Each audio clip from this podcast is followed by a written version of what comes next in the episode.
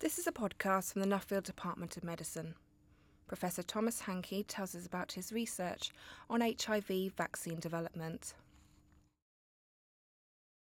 Hello, Tomasz. Hello. HIV shows huge antigenic variation. How can we develop a vaccine? That is correct.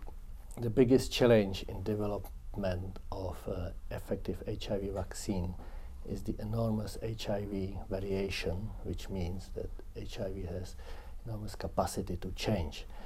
That is, every time body launches an immune uh, response as a result of natural infection or after vaccination, HIV changes its code, becomes invisible to these immune responses, and escape, escapes.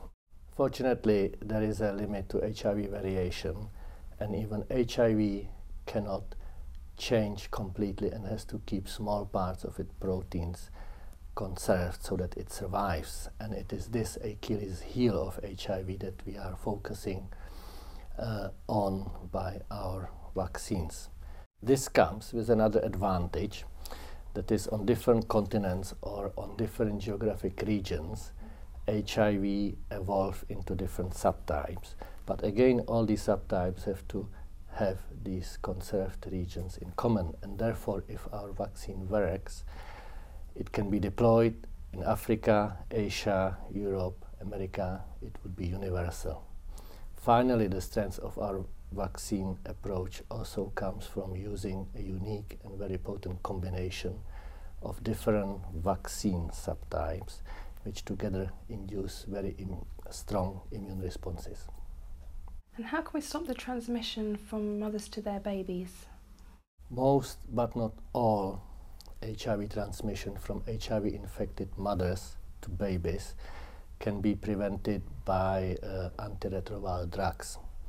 However, in developing countries, uh, these drugs are not readily available and their use is associated with harmful unwanted side effects and also there is a possibility that HIV again changes and becomes in this case resistant to HIV drugs. Therefore, as a result, an unacceptably high number of babies become infected through breastfeeding. Just like for the whole uh, HIV epidemic, the best solution for protecting babies against HIV is development of a safe and effective HIV vaccine given to adults to decrease the number of HIV infected mothers and given to babies at birth to protect them against their, against their mother's virus in the breast milk. Just like for the adult vaccine, we are developing a pediatric vaccine which focuses on the conserved regions of HIV. And can your research help us to design other vaccines? There are many difficult infections and diseases like cancer which can use exactly the same tools to induce strong and protective immune responses. And just like we are learning from other groups and their approaches and innovations, other groups can learn from us. And what are the most important lines of research that have developed over the past five or ten years? Many new exciting molecular tools and technologies have become available, which on uh, one hand allow us to uh, induce more potent and vigorous immune responses, and on the, on, on the other hand, allow us to measure them and characterize them in much more greater detail.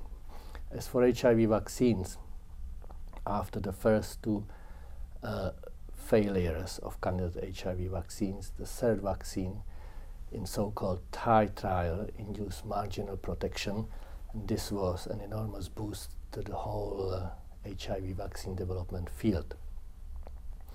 Of course, this observation has to be reproduced. So why does your line of research matter? Why should we put money into it? HIV infection and AIDS remains one of the most pressing global health problems and development of a safe, effective, accessible, preventive HIV vaccine is the best and cheapest solution. And how does your research fit into translational medicine within the department?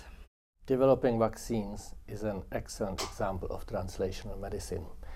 While testing novel ideas for vaccines in models uh, is important and saves lots of money and time, at the end of the day, what matters is what happens in humans.